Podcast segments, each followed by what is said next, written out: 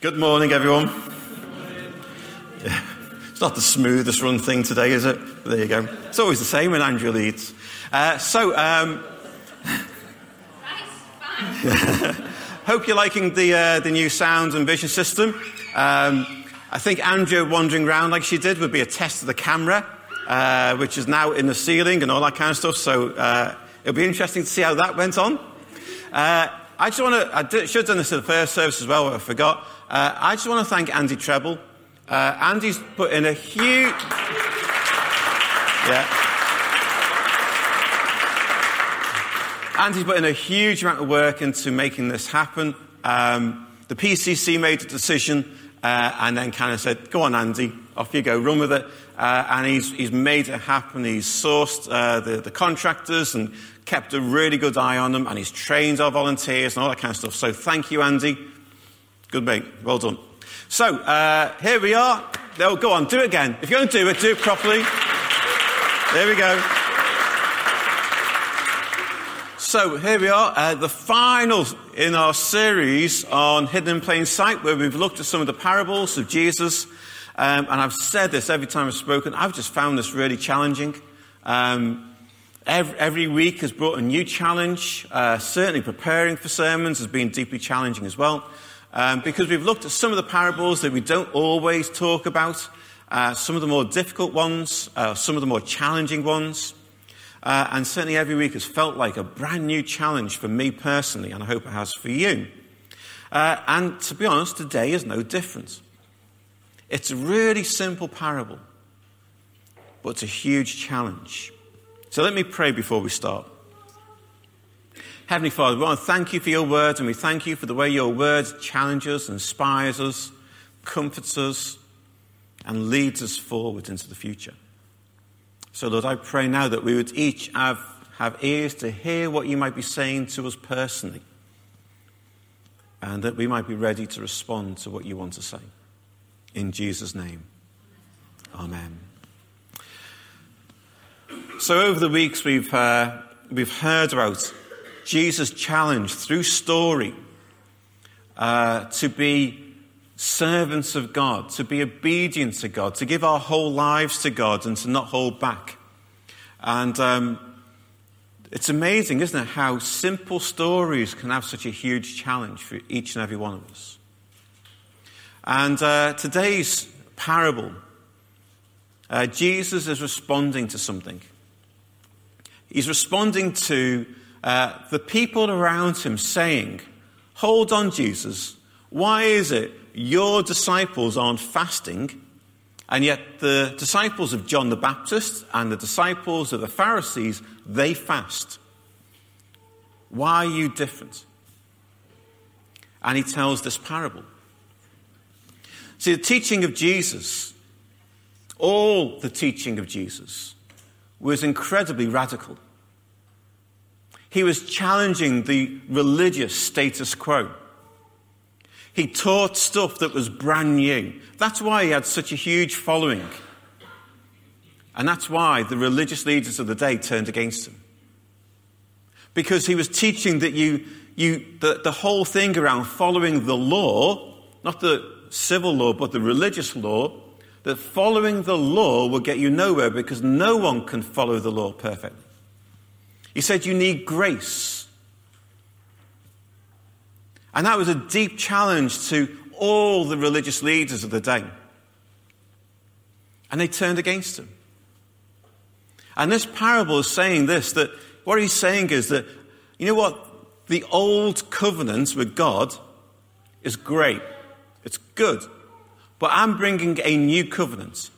And the one thing you cannot do is take something from the new covenant and try and add it to the old and mix it up. What he's saying here through this parable is that the old and the new cannot mix. You cannot take a patch from a new garment and use it to fill a hole in the old because what you're doing is destroying both garments. And you cannot take new wine and pour it into old wineskins that have been used before and are hard and inflexible. Because what happens in that, in the heat of Israel, when you put new wine into any wineskin, is it continues to ferment, it produces gas. And as the wineskin expands, if it's not flexible enough, it bursts. And you break the wineskin and you lose the wine. You cannot mix the new and the old. And that's why, in the end, both Christianity and Judaism were incompatible. They taught different things. It needed a new covenant and it needed a new wineskin for the teaching of Jesus. And in lots of ways, it's the same for each and every one of us. When God does a new thing in us, it requires us to change and to not be the old person. The moment we become a Christian, we are a new creation. The old has gone and the new has come. The moment we become a Christian, and God is continually in the process of each and every one of us becoming new. So that the new thing that He is doing can be contained in our lives. Sometimes that requires radical change for each and every one of us.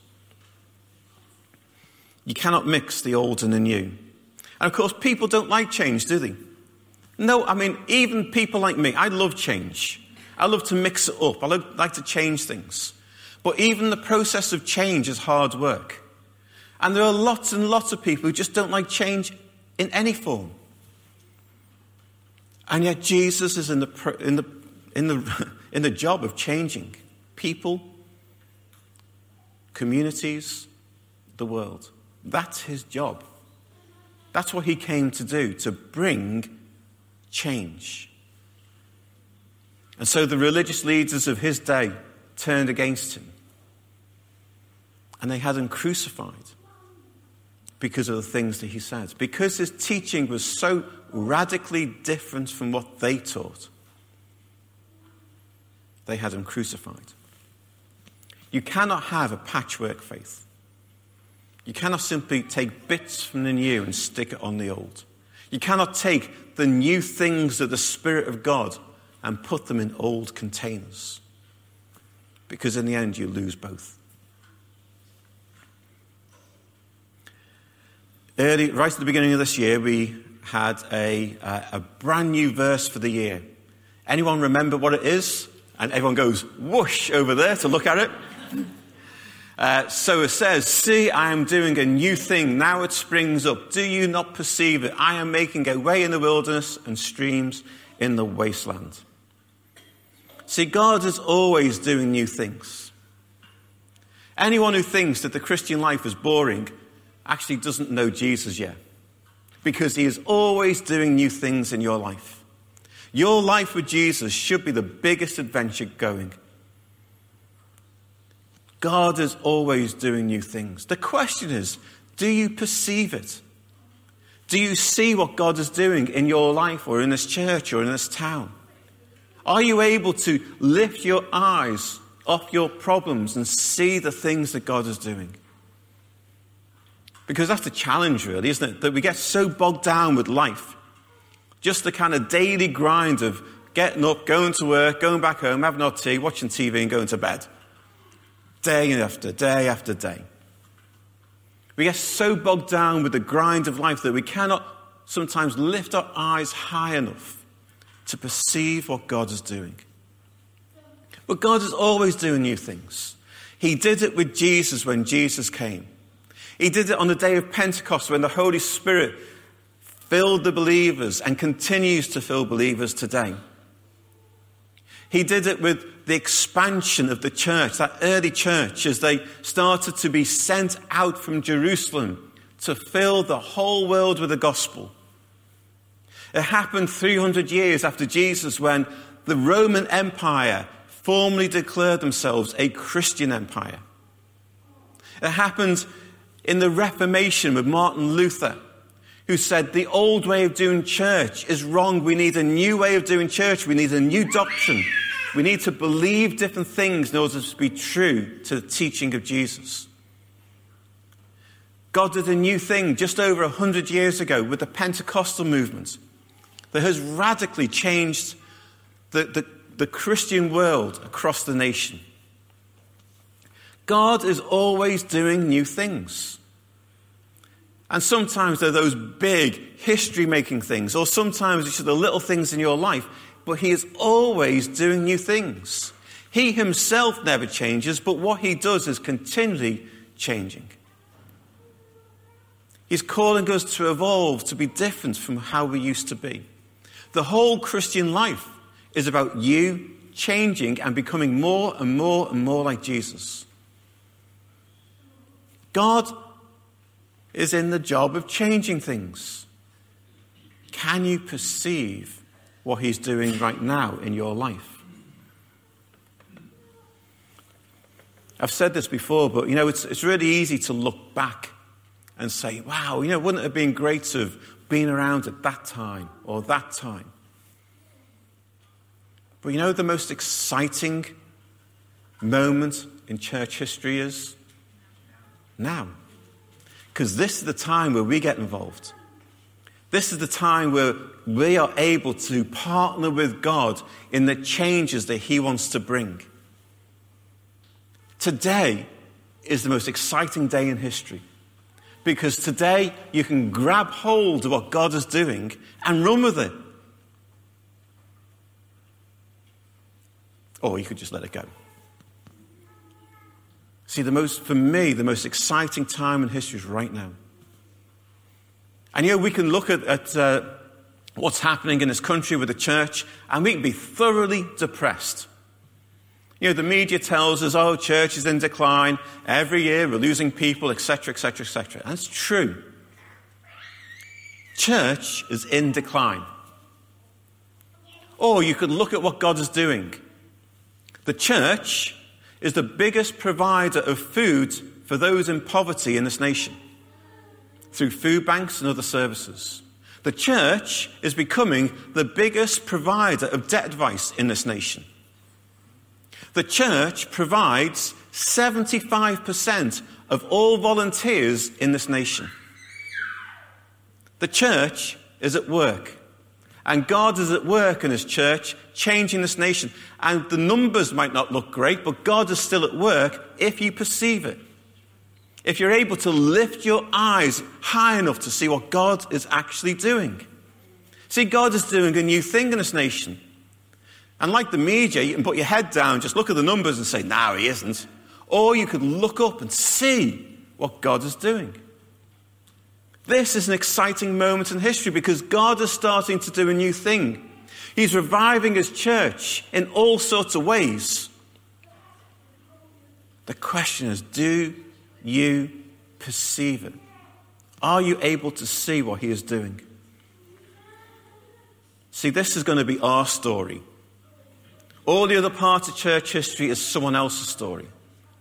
But this is our story. Will you be part of it? Or will your eyes be so focused on the here and now and the, and the bad news and the numbers that you miss what God is doing? So, what is God doing amongst us? Uh, you've all seen those cones, haven't you? Doesn't your heart sink when you're going along a motorway and you start to see cones?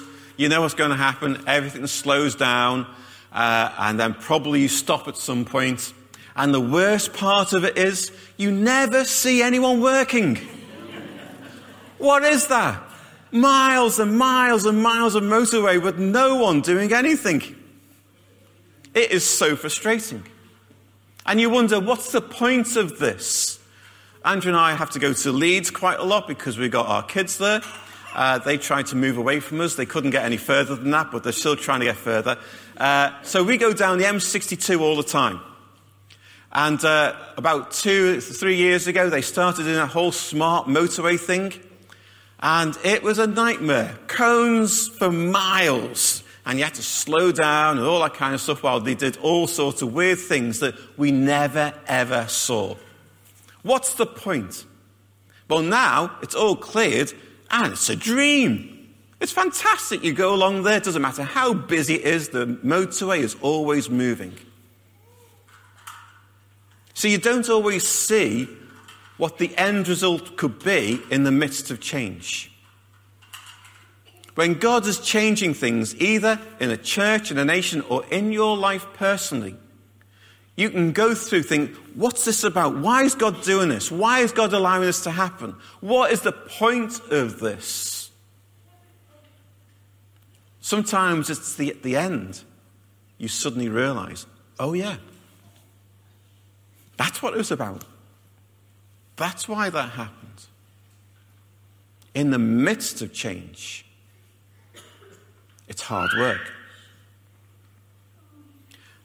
About uh, in 2007, in my previous church, uh, one of the things I did was uh, we completely reordered the church. So it was a traditional church, pews and choir stalls, and a really, really high pulpit. Uh, and um, uh, we took it all out. We created basically just an empty shell of a building. Um, and most people were up for that most. Uh, there was a small number of people uh, who accused me of ripping out the heart of the church, who were deeply offended by what was going on, who were very vocal in the uh, opposition of what was going on. And to be honest, they made my life really difficult. You know, there were letters flying around and all that kind of stuff, you know, and it was quite hard. Even though they were only quite a small number of people, they were very vocal and very active. Uh, nevertheless, the, the work still got done. Uh, and about five years after that, uh, one of the women who was the most vocal and the most kind of offensive, perhaps be the most, best word, came to me and said, Steve, you know this thing that you did with the chairs and all that kind of stuff? I said, Yeah. I thought, here we go again. She said, It's the best thing you ever did. All those years of making my life hell, and now you say this? See, sometimes in the midst of change, if you can't imagine what the end result could be like, then you oppose it, don't you? And it's like that for all of us. That if we can't kind of imagine what could be, we'd rather stay as we are even though as we are might not be the best thing. And for lots of people who don't like change, that's where they're at. I can't, I can't in my head imagine what it will be like at the end of this process. So, because of that, I'd rather stay as we are.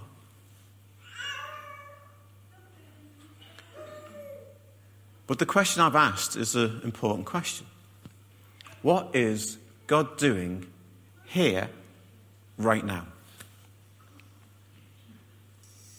Let me give you five things that I see. Five kind of trends in our church that I think are starting to happen. Five movements, if you like, of God that I believe we need to catch and follow and move with in order to properly see what God might do amongst us. I'm just going to go through these five things fairly quickly.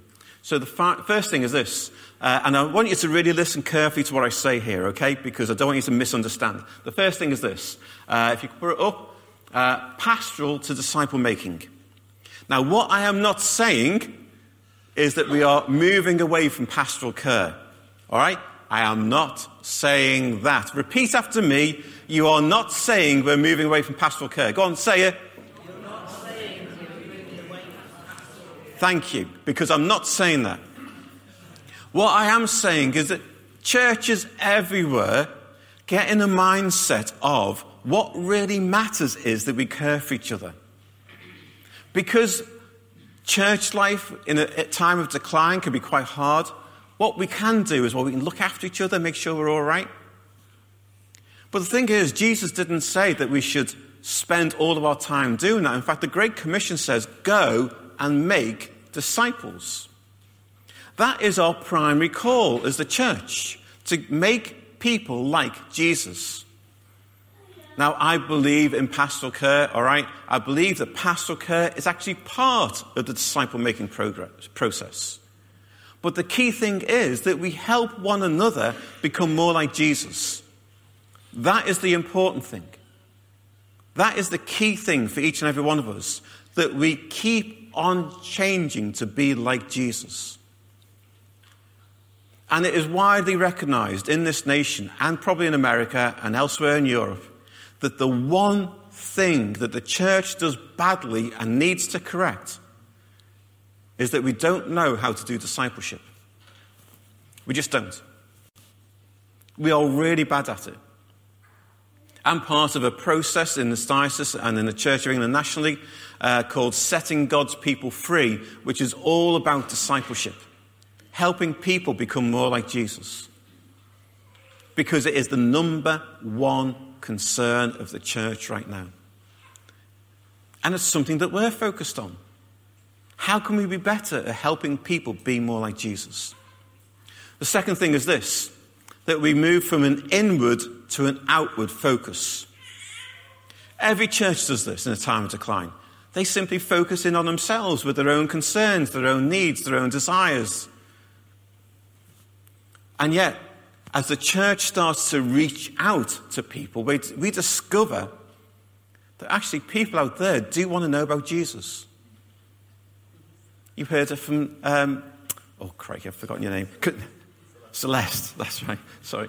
Uh, sorry. Uh, we heard from Celeste before. There is a hunger out there, a real hunger for spiritual reality. And that can only be found in Jesus. And we need to grasp the opportunity that that brings.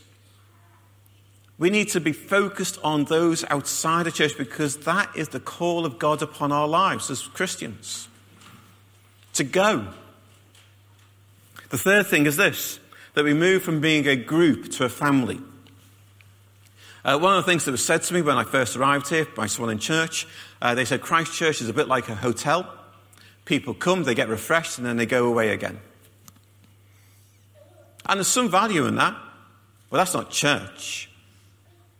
The biggest image, metaphor used of church in the New Testament is family. And that means we are committed to one another, that we love one another even though we might not like each other all the time. It means that no matter what goes on, we work it out together rather than throwing our toys out the pram and walking away. See, family is one of the key metaphors in the New Testament we have God as our Father, and we are brothers and sisters in Christ, and we are family here together at Christ Church, not simply a group of random people brought together by a common desire to worship God. We are family.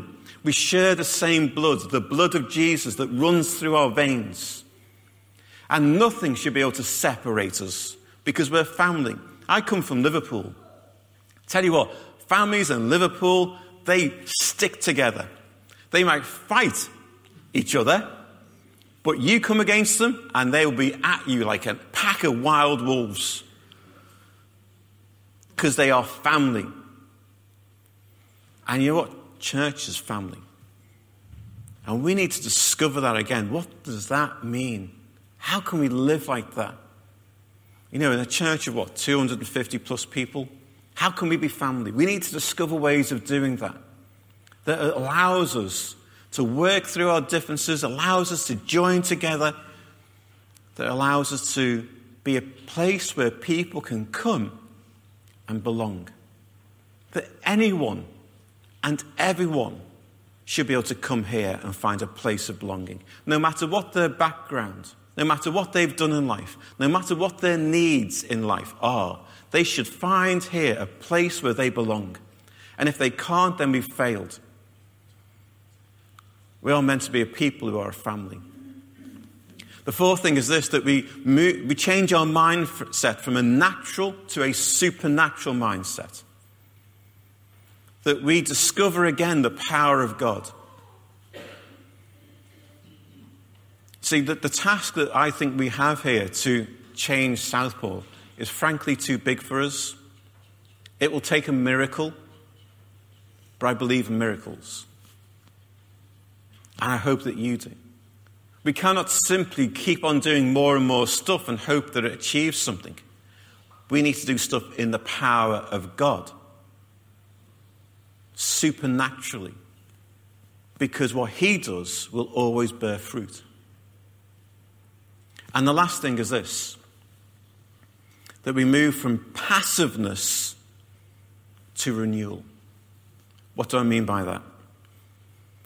Basically, I mean that in a time of decline, and I see this in, in loads of churches, and I, I get to have contact with lots of churches in the work that I do outside of Christ Church. What I see is, oh, we're in decline, there's nothing we can do, we'll just keep on going as we are, and maybe something will happen. That's just passiveness. We should be seeking a church that is constantly being renewed in order to meet the challenges of the day. We need to be the kind of church that is prepared to change anything in order to reach the lost. There's a story about uh, Rudyard Kipling, and uh, he was on, um, on a boat that was doing a world tour, and uh, he was on that boat for the whole of the journey. And they pulled into port one day, and uh, General Booth, the leader of the Salvation Army, he comes onto the boat. Uh, and as he came on, a whole bunch of Salvation Army people, Salvationists, that's what they're called, uh, made like a guard of honor and all shook their tambourines. Now, Rudyard Kipling was a traditionalist and he hated tambourines. And he made a point of saying to General Booth uh, how much he hated the tambourine. And I know some of you might identify with that, but anyway. Uh, and General Booth said this He said, I will stand on my head, shake my legs in the air, and shake as many tambourines as possible if it means that people come to know Jesus.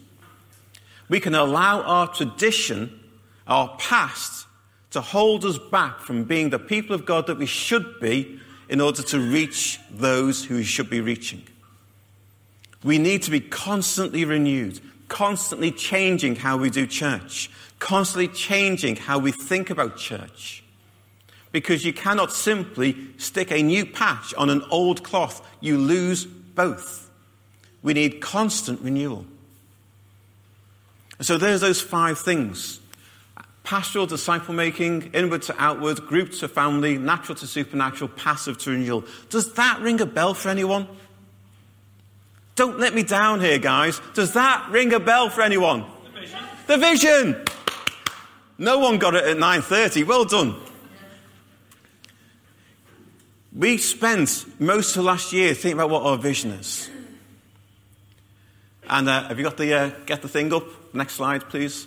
Uh, growing people, changing lives, building communities, seeking the power of God, being relevant. We didn't simply just magic those things up. We talked about it, we prayed about it, we sought God on it. We believe this is what God is calling us to. And amazingly, all of those things are trends that you'll see in the church nationally. That's amazing, isn't it? Can you perceive what God is doing? Are you able to lift your eyes and perceive that actually God might be including us in how He wants to change church and how He wants to change society? We need to be involved in these things. We need to embrace these things. And we need to embrace the change that these things will bring because it will mean change for us personally and for us as church.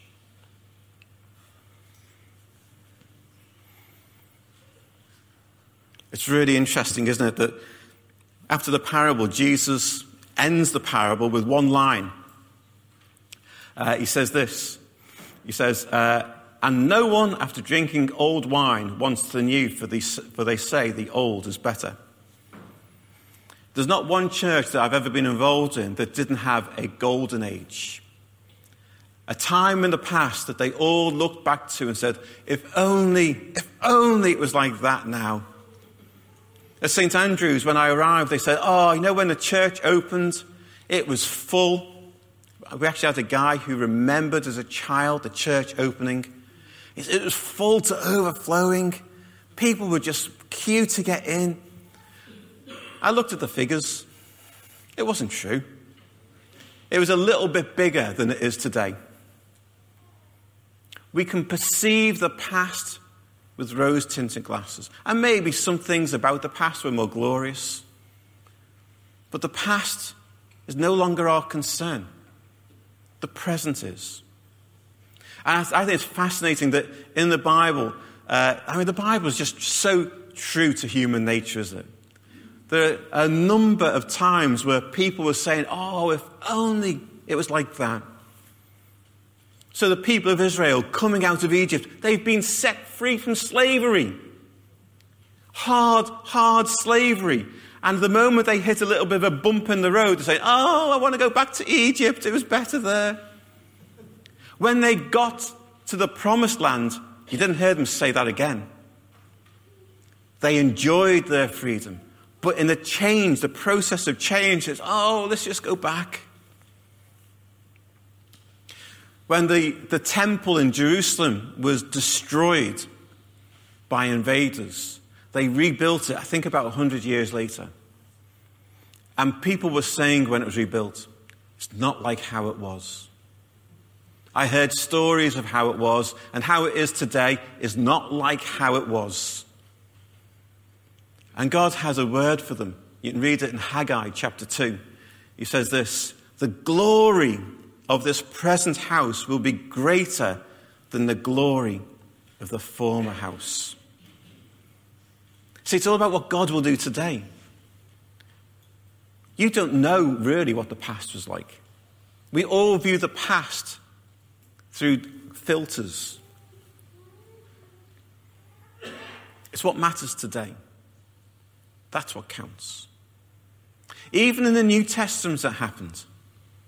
So there were Jewish believers, Jewish Christians, who were saying, yeah, all the stuff that Jesus did is great. Grace is great. But what we also need to do is men need to be circumcised and we need to follow the law. Well, fortunately, especially for us men, they didn't follow that. They didn't try and take a patch off the new and stick it on the old. They said, let's stay with the new. Let's stay with what Jesus did. So even spirit empowered people who are part of this new covenant were saying, let's go back to the past. We cannot look back. We have to press on with what God calls us to do today. To hold on to the past will always lead to decline. Always.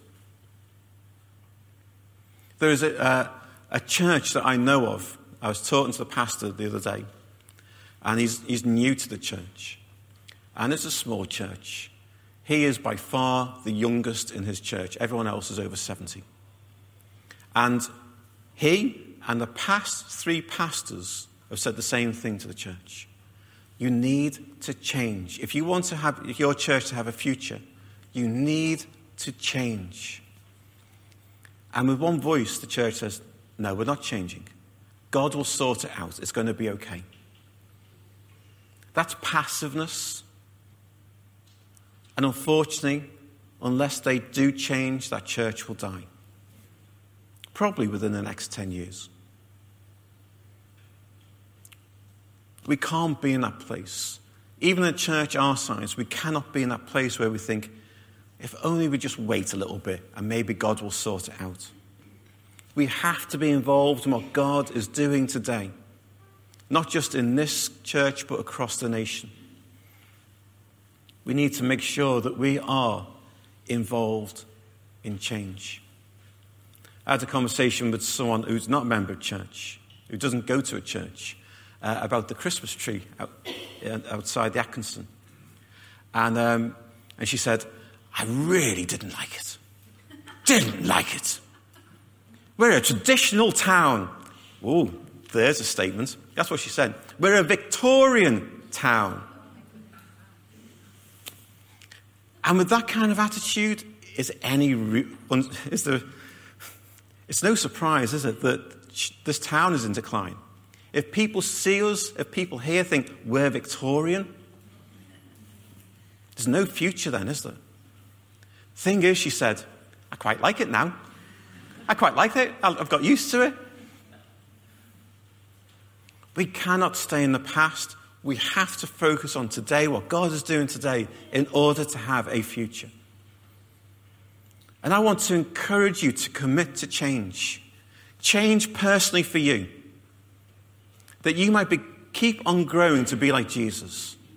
But also commit to change here at Christchurch. Things are going to keep on changing. And I can, I can make no apology for that. Because if we're to have a future, we have to keep on changing. If we're to, to fulfill the assignments we think God has given us, we have to change. Change, unfortunately, I'm sorry to say to some of you, is here to say, stay.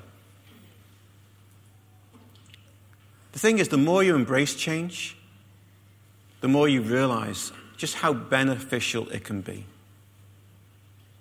The more you embrace change, the more you realize that actually God is sometimes in it. And the more you embrace change, the more adventurous the Christian life becomes. So let's not try and stick a bit of the new onto the old and hope it just all holds together. Because it just doesn't. And I have no idea where, if we follow those five things that we think God has called us to do, I don't know where it's going to take us. I don't know what church will be like in five years' time. I've got no idea. I'm meant to be your leader, and I've got no idea where we're going. But I trust God to get us there. I'm going to trust God to guide us every single step of the way. I'm going to trust God that by His Holy Spirit, He'll enable us to be the people that He wants us to be if we are prepared to go with Him. So let me encourage you. As we've thought in this series about what it means to be a servant of God, and what it means to be obedient, what it means to be faithful, and all those kind of things, to commit to change. Would you like to stand and would like the band like to come up, please?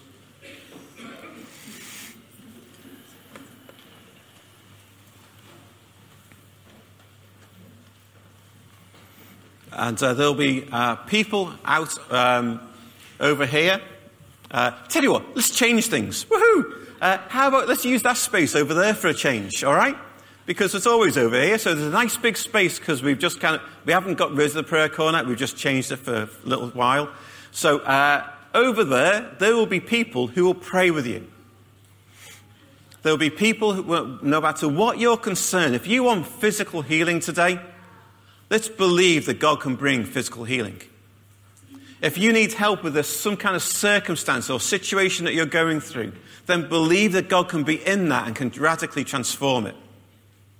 And let's believe that no matter what God is calling us to, that if we go with Him in the power of His Spirit, following His lead, then it will be all right in the end, no matter what the journey brings. Someone at the 9.30 service said, I thought at the end of your talk you were going to bring up something that uh, was in the, the, what's it, the Marigold Hotel? Yeah, yeah, yeah. Where one of the guys says, uh, don't worry, it'll be all right in the end. And if it's not all right, it's not the end. You know what? Whatever process of change we go through, I can tell you now, I can guarantee that it will be all right in the end. Because God's going to be in it. The journey might be hard, but God is going to be in it. So, whatever you need prayer for this morning, these guys will pray with you. And I particularly think there are some of you here today, you just know you need to be filled with the Holy Spirit again. You've been trying to do life in your own strength, and you need the Holy Spirit to empower you, to lead you, and to guide you. These guys will pray for you to be filled with the Holy Spirit. Like Celeste was filled with the Holy Spirit, you too can be filled with the Holy Spirit today. So why not use these guys? Let's pray. Heavenly Father, I want to thank you uh, that you are taking us on a journey. A journey where we are constantly in the process of leaving behind something of the old and embracing the new. And Lord, I thank you that uh, when we truly trust you, when we put ourselves in your hands, then Lord, even the process of change can be exciting. Lord, we as a church commit ourselves to following your lead. We commit ourselves to the journey that you've called us to be on. And Lord, our heart's desire, our greatest desire is to see this town won for you. So, Lord, I pray that you would make us the kind of church that sees that happen. In Jesus' name, amen.